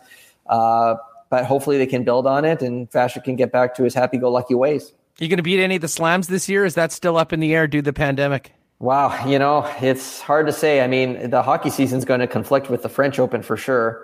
I mean, it did it did already anyway with the with the playoffs, but it, it's it feels likely that the Leafs are still going to be. Well, we'll we'll see how it plays out, but it's you know with the way things are going in, in Ontario and in, in across Canada with the variants and everything, it just. It seems unlikely that uh, we'll be doing international travel, although I haven't talked to anyone about that. I mean, geez, I'd love to to to, to be back at Wimbledon. That would be that'd be awesome. And we know we didn't have Wimbledon at all last year, so there's going to be so much build up and excitement in that, and they're definitely going to have that event. Um, they'll they'll make it work regardless of how they do it. They, we know Wimbledon will happen, so I'd love to be there. Uh, Bianca's only played the one Wimbledon, so that will be a cool storyline. Uh, and obviously with the way the, the men play, they're, they're all top, uh, top threats on grass with that fast surface. So I sure hope so, but we, you know, there's so much that is still up in the air with what we're going through right now. So fingers crossed, and I'll be watching from afar if I'm not there. That's for sure. Hey, Mark, and we'll be watching you, you do your thing on T S N. Really appreciate you joining us. It was always fun to catch up. Enjoy this game tonight, and uh, we'll talk some hockey and tennis with you in the future. Thanks. Thank you again. No problem. We'll look forward to it. Oh, there he is. The man, Mark Masters of T S N. Follow him uh, if you haven't already at Mark H. Masters, a great longtime friend of the program. And I had to get a little tennis talk in there because, uh, I mean, I, I think I mentioned this on the show earlier this week or last week. You know, as someone that grew up loving racket sports and especially tennis, the thought as a kid of a number of Canadians contending on the world scene was uh, was ridiculous, frankly. I mean, we were barely getting a guy in the top one hundred, and now to have all of this young Canadian talent right now, it really is, um, it's an exciting time, and um, especially with Bianca back because, uh, you know, Grand Slam champion, just decimated by injuries over the last couple of years, but one of the most exciting uh, athletes in Canada right now. So hopefully she can keep things going over uh, in Miami. Let's get Michael Remis back in here. Um, Remo, great stuff setting up Mark today. Always love talking to Masters, um, and I could talk to him anytime, but going into a first-place matchup with the Leafs and the trade deadline and the fact that these two teams somehow, some way are going to be very tied into each other's fates going into the playoffs. Um, just a great time to have uh, Double M here on the program. Oh, yeah. I had to get that tennis uh, talk in as well. Nice to see Bianca Andreescu, as what he called her, vintage uh, Bianca from when she won the U S Open. But we are all focused on the game tonight. Jets and Maple Leafs is a national game on Sportsnet. Uh, six thirty, uh, re- great start time. We're not dealing with this nine, nine thirty starts anymore. Everyone's going to be talking. I am excited for the new look Jets lines. We're going to see what uh, the Leafs bring. Uh, we all remember when the last time these teams matched up for a three-game set. The first two games, the Leafs really um, outshot the Jets and really took it to them. But Connor Hellebuyck is the one who kept them in the game. But in game three, something happened with the Jets where they figured out a way they needed to play. Uh, you know, to, I guess, not give up as many shots and play strong defensively. And I think since then, they've played great and really propelled them on that road trip. Uh, I know they had a couple losses to Edmonton, but I thought they had played strong, as we've uh, talked about here continuously. So we're going to see that Jets top line. Uh, great scorers, Scheifele, Ehlers, Connor. And uh, I don't know what the matchups are going to be, but it was nice to hear from Mark's perspective what he saw last time these two teams played. But I think Dubois has kind of played a bit. I feel like he's more settled in uh, than, you know, a couple weeks ago. Yeah, no, no, for sure. And and I, and I you know, I think the way that this shakes out right now, um, I was mentioning this to Mark, and we've been talking about it all day. Where, wh- what's the matchup for the Scheifele line? Where does Maurice throw those guys out against? I mean, is it a top on top? I mean, that might be spending a lot of time in their own end. I, I kind of think that, you know, if anything, the Dubois line gets that opportunity, or potentially a, a Lowry line. Um, and then what does that allow Maurice to do? What's the matchup that the Scheifele line's able to get and hopefully take advantage of? Um, we've got some, a great question that I want to give some time to in the chat. Uh, but first, let's get to the daily lines for Coolbet. I know a lot of people like us to do them in the decimal. I'll usually post them in the uh, normal, the standard American. But we've got a number of big games tonight. We'll start it off with the Jets and the Toronto Maple Leafs. The Leafs, road favorites, one point seven two. Jets, home dogs again at two point one seven. And could this be the night that the Buffalo Sabres finally get their W? Buffalo is at home, paying two point six four against Philly, who's one point five one. And I still feel bad for Buffalo. I mean, I felt bad for Buffalo all season, um, especially the last month. But the way that they lost to Philadelphia two nights ago was literally it, and that has to be rock bottom, right? Maybe tonight's the, the night that they win. I don't know. We'll see. Buffalo, Philly tonight. Uh, Vegas, big favorite at home, one point five against the Kings at two point six five. And another Canadian division matchup, Vancouver and Calgary. Vancouver's at home, paying two. And Calgary is on the road, a slight favorite at one point eight five. And Reem, it's funny, I was watching Rod Peterson earlier today before we went on the air, and Rod was talking um, to his guests, and he had one of the guys that covers the Canucks up in Vancouver on the program from uh, six fifty there. And Rod asked if this was, you know, is this a playoff game tonight? And I mean, I... I guess. I mean, if uh, if there's a f- spot for fifth in the division, um, this has got this would have been a game a few weeks ago that they would have circled. Man, this is huge, a huge series. I, I don't know how you look at this series other than, I mean, these two teams are done, and you know we'll see who kind of has more pride in their locker room when they drop the puck. Yeah, I, I agree with you. Mark kind of said it best yeah, as we were heading down the stretch here. The playoffs are basically set. I think Calgary maybe has an outside chance, but I mean, they have four less points than Montreal and have played five more games. So I really, uh, I can't see Calgary getting back in it. Vancouver, they're they're in the same situation. Ottawa's, they're even further back. So it seems like the playoffs are set.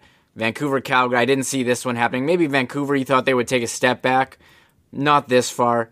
Uh, I thought it would be more competitive throughout the whole season, but I guess these guys are just playing it out, and we've seen from Calgary, Huss, like, they just don't have it this year, and Vancouver, they just don't have uh, don't have the talent. They have these expensive contracts, uh, you know, kind of weighing them down, so we'll see how they navigate this, but uh, Calgary, we just saw them, and, you know, sometimes they look good, but most of the time it's it's not so good, and what are they going to do at the trade trade deadline? We'll just have to wait and see. We got, uh, what, uh, thirteen days, twelve days away until. Yeah, no doubt. And, I mean, the thing with Calgary, I mean, we saw we saw with their season on the line playing against a team that they're chasing. I mean, what's the level of intensity and commitment that the Calgary Flames are going to get out of their club, you know, in a five six matchup with Vancouver after what's happened over the past couple of weeks? Um, either way, those are two interesting teams as well going into the mm-hmm. trade deadline. Now, last night, big comeback win for Boston. Big win for me in the lock shop, I will say, thanks to Boston. I've had a hell of a time picking just, you know, any chalk winner, but the underdogs keep coming in. Shout out to the Preds. I've gone back-to-back with them. Another win. They've won eight of nine. They come back to beat the Dallas Stars. And Reeves, I kind of mentioned this to Munzie earlier. For all the talk about Matthias Ekholm being available and, you know, a great value for a team that's going to be picking up a strong defenseman at the deadline, you wonder what this hot streak by the Preds is going to do to the decision-making in the Nashville front office as to trading him. With that win last night, they are in a playoff spot as we wake up right now, and they just have to stay ahead of Chicago, Columbus, and Dallas. Now, Dallas has four games in hand, but they're seven points back. Um, the, the situation for Nashville has changed significantly in the last two and a half weeks. Yeah, and T S N's Frank Cervelli has uh, his trade bait board. This is the official list about who's okay, going to get get traded. It just came out uh, during the show, or the updated version from today. So Matthias Ekholm, he's got the down arrow. He's down to number six on the list. So uh, we'll see if he continues to go down, uh, but that's where he is right now. Number one on the list is a guy who's been talked about on here the last couple weeks, David Savard of Columbus. And he did score yesterday in a win by Columbus uh, over the defending Stanley Cup champions, so probably helping propel him to number one on the list. If you want to know some of the other names, Hess, I can tell you. Kyle Palmieri had a bit of a down season in New Jersey, but he's had some big uh, big seasons with them before. He's number two. Taylor Hall, number three. Who knows what you're going to get. Nick Foligno from Columbus, number four. And is this the top goalie on the on the list? Like, did you know that Jonathan Bernier was still on... On Detroit, he's number five. So that tells you where the goalie market is, although I think Chris Driedger uh, might be moving up now that Florida's... Uh, oh, Driedger. Signed... Good. Yeah. What did you call him? Driedger? It's not Driedger, it's Driedger. It's not Driedger? It's not hey, Driedger? Driedger has been one of the great stories in the N H L this season. And, you know, Rim, Rim he uh, you got him on with us last year, I believe. And, you know, this is a Manitoba kid that has played, you know, in the minors and, you know, got an opportunity. I can't remember what the circumstances were that he ended up being with the club, but acquitted himself very well.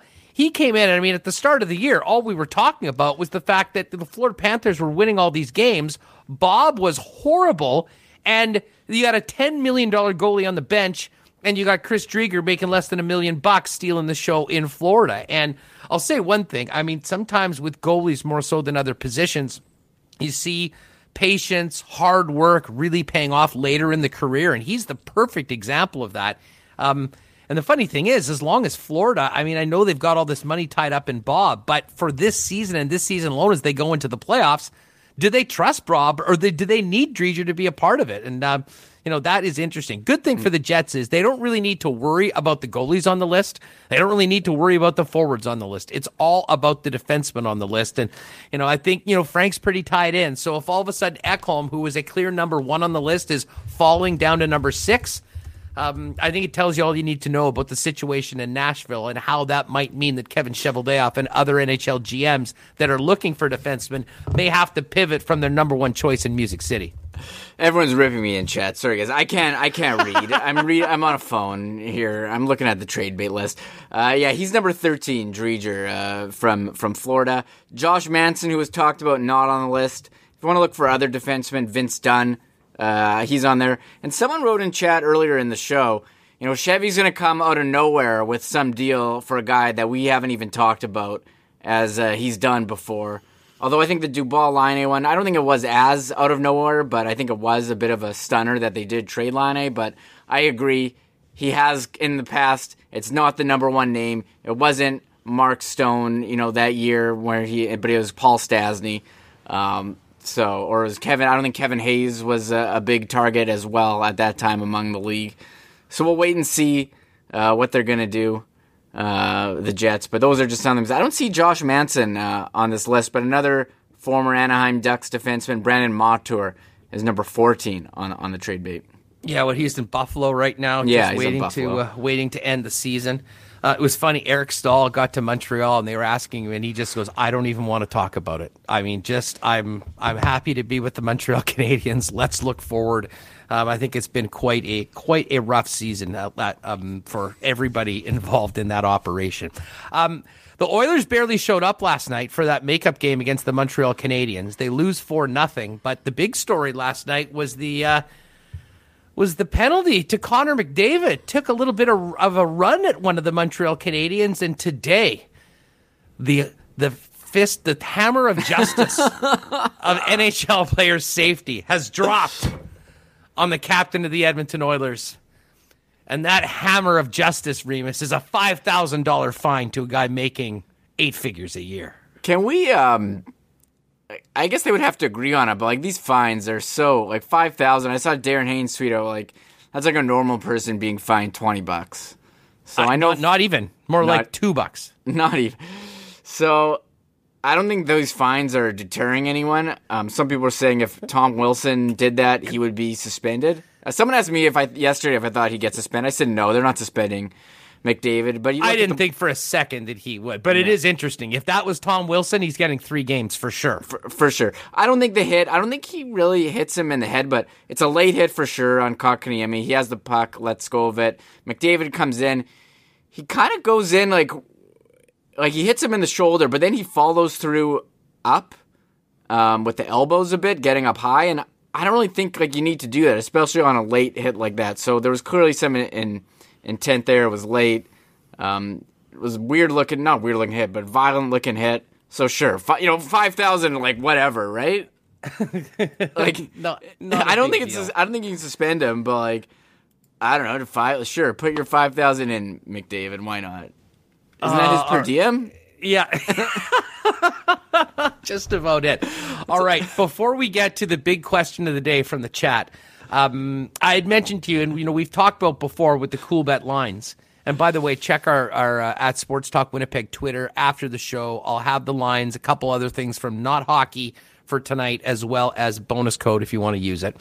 But I was mentioning, Raymond, all year long, we've been talking about how the Jets, I mean, how are they underdogs? They've got, like, they're the values there on the Jets. And sometimes you end up coming off as just a homer going, well, they've got a pretty good chance to win. And maybe there's a little bit of that there. I'm not going to deny it. However, we have been right from the beginning of the regular season when the Jets were ridiculously listed at fifty to one to win the Cup, when the Leafs were plus one thirty to win the division, and the Jets were ten to one or eleven to one. And here we are.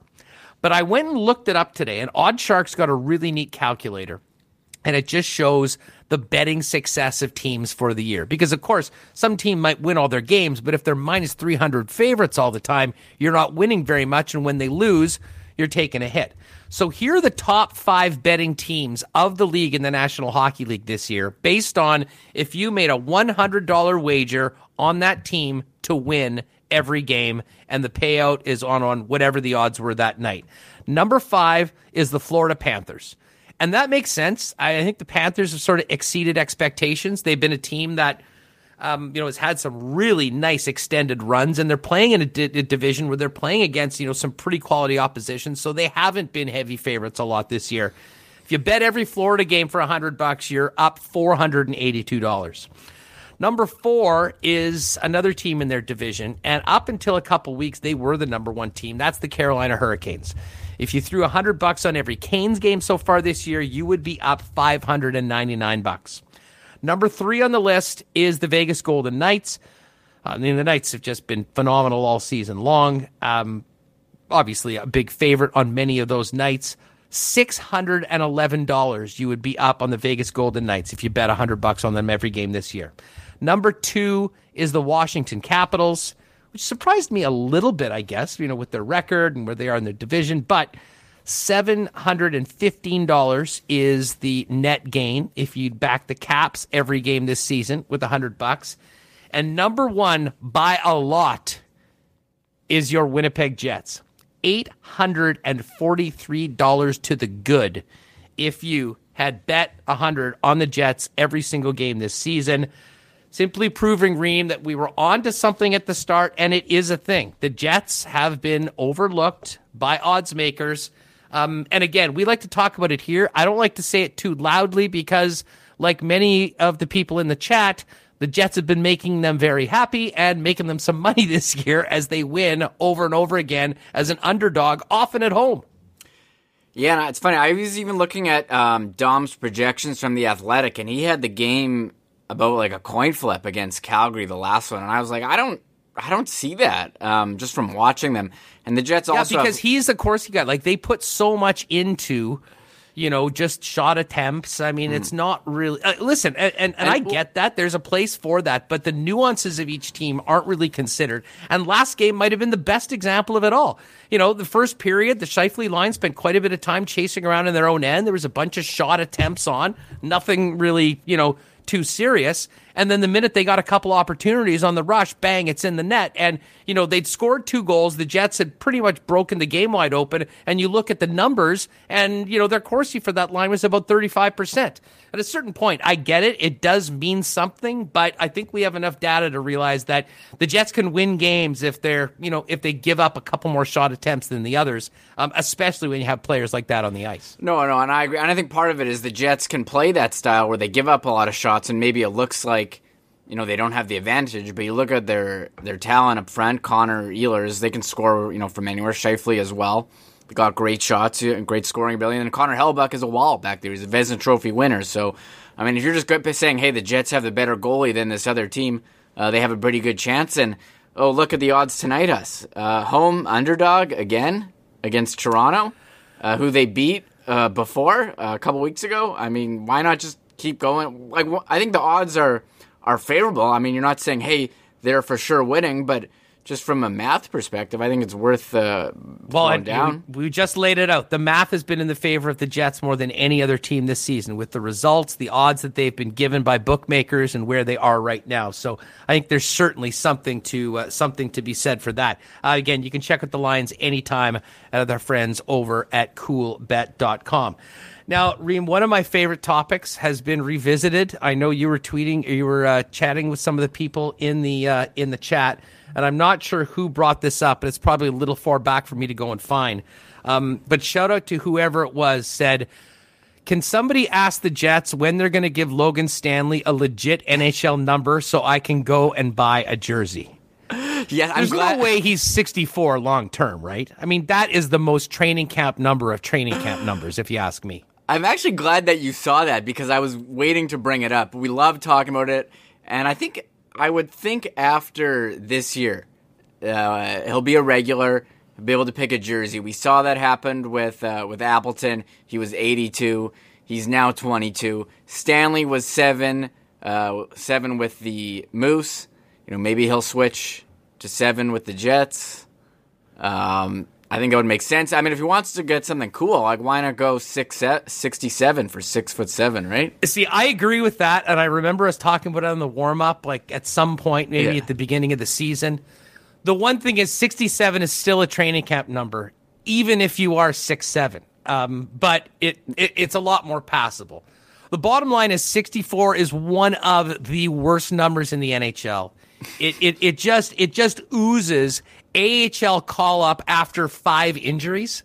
Um, this guy's turning into an N H L regular. It's about time they get him, him an N H L regular number. And I don't blame fans who are in the know, like whoever dropped that in the chat saying, yeah, I'm going to get a Stanley jersey, but I'm going to wait. Although maybe you could get the sixty-four and then you could be that guy that, you know, that liked the band when they played the small clubs before they started doing the big stadium shows. Yeah, exactly. I think you'd want to be like, hey, I got the Logan Stanley rookie jersey, number sixty-four. I mean, hey, I have a jersey of Felix Hernandez, uh, number fifty-nine, that he wore in his rookie season. After then he switched to thirty-four. So I think there is some aspect to that, but I can see uh, see whoever wrote that in chat wanted to be um, wanted to get a real number, not a, a training camp number. What was okay? Here's a challenge for some of the people in the chat right now as we finish up the program. What were some of the training camp numbers for Jet players before they graduated to being men and uh, and, and, and being National Hockey League? I think, if I'm not mistaken, was Scheifele not forty-five? Yeah, he was in, forty-five. Okay, so Scheifele was forty-five. Roslovic was fifty-two. fifty-two, okay, exactly. Yeah, he Ehlers was fifty-two and then switched to twenty-eight. Was like fifty-something, I'm pretty sure. Uh, I forget what Ehlers was, but he was something up there. Uh, I said Appleton, eighty-two. And it's funny, uh, you know, my hockey team, I would have the spare jersey, and I had to give it to someone. Well, I made it. I made the jersey number as the spare eighty-two. Be like, hey, you're getting call, you're getting called up, and I hand him this jersey, like eighty-two. What the hell is this? I'm like, Mason Appleton. That's the training cap number. This like, is a, it's a big shot for you. Make the most of it. I'm like, Appleton, c- come on. And so, uh, yeah, great point. The Dan Milburn, that's the Earl right there. Helly was thirty, uh, yeah. and then because of course thirty-seven was Dan Snyder's number, and then I guess they talked with the Dan Snyder family, and there's something on the helmet and in the jersey, a little, and of course the Dan Snyder Memorial Award as well, given out every single year. Well, um, this has been a lot of fun. I am really jacked for this game, and I know a lot of people don't like the late games. I, I don't care. I, I'm especially happy though tonight because I'm I'm of the uh, I'm of the feeling right now that I don't want to wait. I don't care if the games are that long. I'll probably watch another game after it, but I don't want to wait. I'm really looking forward to six thirty tonight, Remus, because if the Jets can win in regulation, we wake up tomorrow with the Winnipeg Jets in first place on April first, and that will not be some lame April Fool's joke. That will be reality. Yeah, wow. Uh, yeah, I guess it is a big game, and um, I am looking forward to it. Great time, six thirty start. I am going to be enjoying all, you know, the national hockey media tweeting about the Jets, being like, hey, this Ehlers guy is is pretty good. And as Brian Who is said, this Mason Appleton? Yeah. So I, I agree. I think it's going to be a great game. We've seen, I think the games with Toronto and, and Winnipeg in the past had that playoff feel. I think we'll get even more of that as we're nearing the end of the season. And I think, I don't know, like, is there an advantage in the North Division first or second? Are you assuming, assuming the Leafs and Jets are one and two, and then it's Montreal, Edmonton. I mean, it could change. Edmonton could fall into second as well. Montreal too.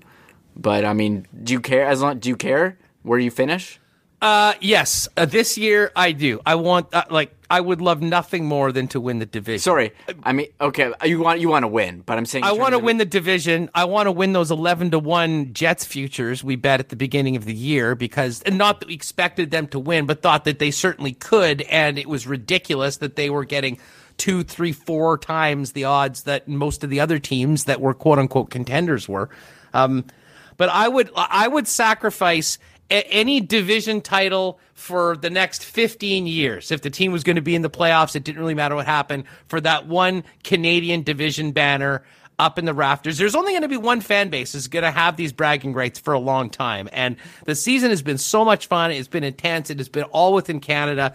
I don't think that there would be a more meaningful banner outside of the Stanley Cup Championship that you could put into the rink downtown for Winnipeg Jet fans, or frankly, well, any of the other four teams that are still basically in it outside of uh, Ottawa, Calgary, and Vancouver.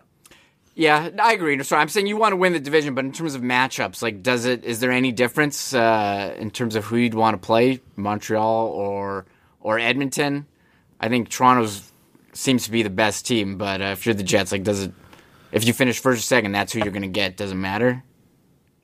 Yeah, no, listen, for sure. I was asked this morning on Fan five ninety, you know, uh, would I rather, um, you know, from a Jets perspective, would I rather win the division or, you know, get the matchup you want, like avoid the Leafs in the first round? And mm. basically said, listen, I want to win the division because if you want to be in the Final Four and come out of the North, you're going to have to go through the Toronto Maple Leafs. I mean, I think it's That's highly true. unlikely.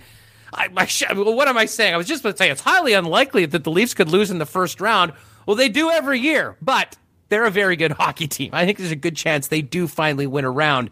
It's just a matter of whether they can win two and represent in the North Division. If that's the case, all the other teams will be out. Anyways, we got a great one tonight. six thirty start this evening. Everyone that's still with us in the chat, let's get us some predictions. We can go back and see who the Kreskin is of everyone in there. And if you would kindly help us out, all you got to do is just hit that thumbs up button on the YouTube. Clank that. Um, and if you are in the chat, how does this work, Remus? You have to close the chat box if you want to give a like in YouTube if you're watching on a mobile. Yeah, if you're on a phone or something, hit the X on the chat, then hit the thumbs up. We had a crazy number of thumbs up on yesterday's video. Uh, the most we've had in a while was like over four hundred. On so, the unboxing uh, video? or Yeah, uh, it was all that? Because you opened your cord and everyone, I think, like you see the chat, you know, the chat graph, like, okay, it's moving along, and you see a big spike, and that was where you uh, opened... Open your cord. But yeah, hit- well, the funny thing was you were telling me before that apparently on the videos, and by the way, shout out to Remus for doing an incredible job with the content for people that miss stuff, whether, uh, and by the way, follow us Facebook, Instagram, Twitter, all those spots at Sports Talk Winnipeg. But funny enough, even though we've been having some great interviews with some awesome guests, the stuff that gets the most mileage on social media is when one of us is having some sort of a screw-up and we deal with it live on the air and then you post that on all the channels. Yeah, we can post, you know, great in- interviews with Jeff Hamilton or Murat, but the stuff where it's like you opening a cord or me being muted or something seems to get the most engagement on Instagram and, and Twitter. So we do appreciate all the love from everyone. This has been so much fun. All our social medias are in the description. We could use it. We're closing in on a thousand followers on Instagram, so help us out if you're not following us on there. Uh, Facebook's lagging a bit behind. And on here on YouTube, last time I checked, we're like twenty away from thirty-five hundred, which is uh, absolutely incredible. So uh, thank you, everyone who's tuned in and chatted. We're over two hundred likes right now on this video. Uh, so that all that stuff uh, helps us grow and helps us uh, create more and better content. So uh, I know, thank you, everyone. I- I've been a little delinquent just, you know, with us kind of working to make sure that we're on and getting these shows done. But I have promised, and, you know, our, our sponsors, and once again, thanks, and Not Autocorp, Boston Pizza, Winnipeg, the Nick and Nicky T Q Group, Royal Sports. And I should mention Breezy Bend as well. I, I got a text from Corey today. I mean, unbelievable. They are, I mean, like everyone is getting ready for the upcoming season. Um, but if you're if you're a Breezy member, the driving range is opening on Friday. The golf course is opening on the thirteenth of April. The course wintered extremely well. And, man, the success of the course is crazy. They now have a waiting list for membership. That that That's what we call the Winnipeg Sports Talk rub, Reem. sixty people waiting on it. So if you are thinking in the future about maybe getting involved in Breezy, get on the list, give Corey a call and do that. And to everyone that's out there, look forward to the big course renovation on the third and sixth hole. It's going to change the front nine dramatically, and it's going to be a really, really exciting year out at Breezy Bend. Um, so with all of that, we, we've got our sponsors, and I did promise that we will do some social media contests. Um, self-servingly, we'd like to grow those numbers, but we also want to um, you know, get some stuff from uh, B P and Royal and whatnot, uh, of course, D Q and uh, Nick and Nicky D Q. um, to help out some of the people that have helped us spread the word, and that is all of you that are in the chat right now. So um, we'll do that again. Remo, we should mention Friday is Good Friday, so we will not be doing a live show that day. We may be cranking out some content. We'll see. Make sure you're subscribed to the podcast um, because there's going to be some computer upgrades, some more things that'll be happening behind the scenes. Um, and it'll be good to get a long weekend and then get right back at it on Monday. Um, and hopefully be talking about uh, more battles for first place in the North Division. Yeah, we got a, a great set of games. Yeah, we'll be off Friday, Good Friday. It's important to rest, recharge, take care of some administrative stuff. So uh, I'm looking forward to uh, next week and uh, some great games uh, going on tonight. Yeah, Jet Oil Tom, how do we get Winnipeg Sports Talk swag? Things are in the works. Uh, we'll be telling you all in the chat live on the show first and foremost. And when we do have it, I'm pretty sure we'll make it available uh, for those of you in the city by just popping down to a Royal Sports at seven fifty on P- Pemina Highway. So we'll touch base with the Hacks and see uh, where we're at with all that. But we're gonna be we're not gonna get a ton of stuff. But Remus, I know you wanted to get some nice new era hats. I want to do a hoodie. Um, so we'll try and get some cool stuff that people will like, high quality things that we can wear. And uh, obviously, we really do appreciate the support. So thanks to Brian Munz. Thanks to Mark Masters. Thanks to all of you in the chat who joined us today. Hit that like button. Tell your friends. And uh, Not AutoCorp, Nick and Nikki D Q, Royal Sports, Breezy Bend, Boston Pizza, Winnipeg. The daily lines from Coolbet will be coming up on the site very shortly. And uh, Remo, fingers crossed, we won't be having any lame April Fool jokes tomorrow. We'll be talking about the real deal, and that could be the Winnipeg Jets in first place if they can get this done tonight. Yeah, I think it shows how, how great a team that the Jets have, how much of a shot they have to, you know, go to a conference final, or I guess semifinal, because there's no conferences this year. But this is a big, a big two points on the line tonight. Justin, I'm not sure whether we can do custom Air Jordans. Um, maybe I'll reach out to the people that collaborated with Little Nas X on his new shoes, and uh, maybe maybe they can do a Winnipeg Sports Talk one for us. Kidding on that one, of course. Um, hey, folks, enjoy this game tonight. Should be a great one. We'll be back tomorrow.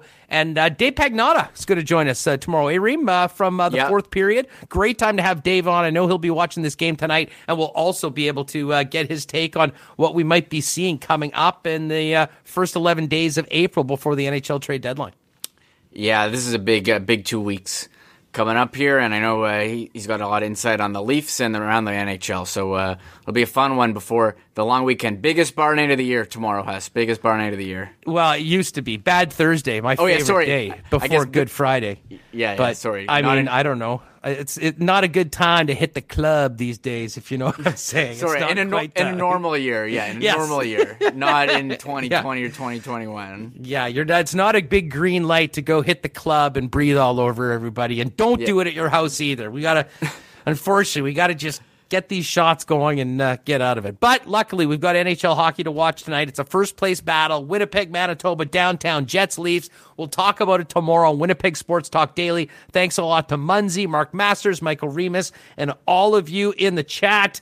Uh, you got Destruction, J- Justin F., Mike Pike, Gary Medeiros, the original O G, caller number one, Gregory Liverpool, Todd Westlack, T V Covers, Manny Fran, Dan Milburn, Gary, everybody with us. We really appreciate the support. Hit that like button. And if you're listening on the podcast, give us a five-star rating, review it. This is how, this is how you do it in the new, in the new medium. Um, folks, enjoy this game tonight. Thanks for joining us on Winnipeg Sports Talk Daily. We'll finish it off before the long weekend tomorrow, one o'clock, YouTube, your favorite podcast here on the Winnipeg Sports Talk channel. Oh, my God! Oh! Shut it down! Oh, no! Let's go home! Thanks for tuning in to Winnipeg Sports Talk Daily. Make sure to subscribe on YouTube and your favorite podcast feed at winnipeg sports talk dot com.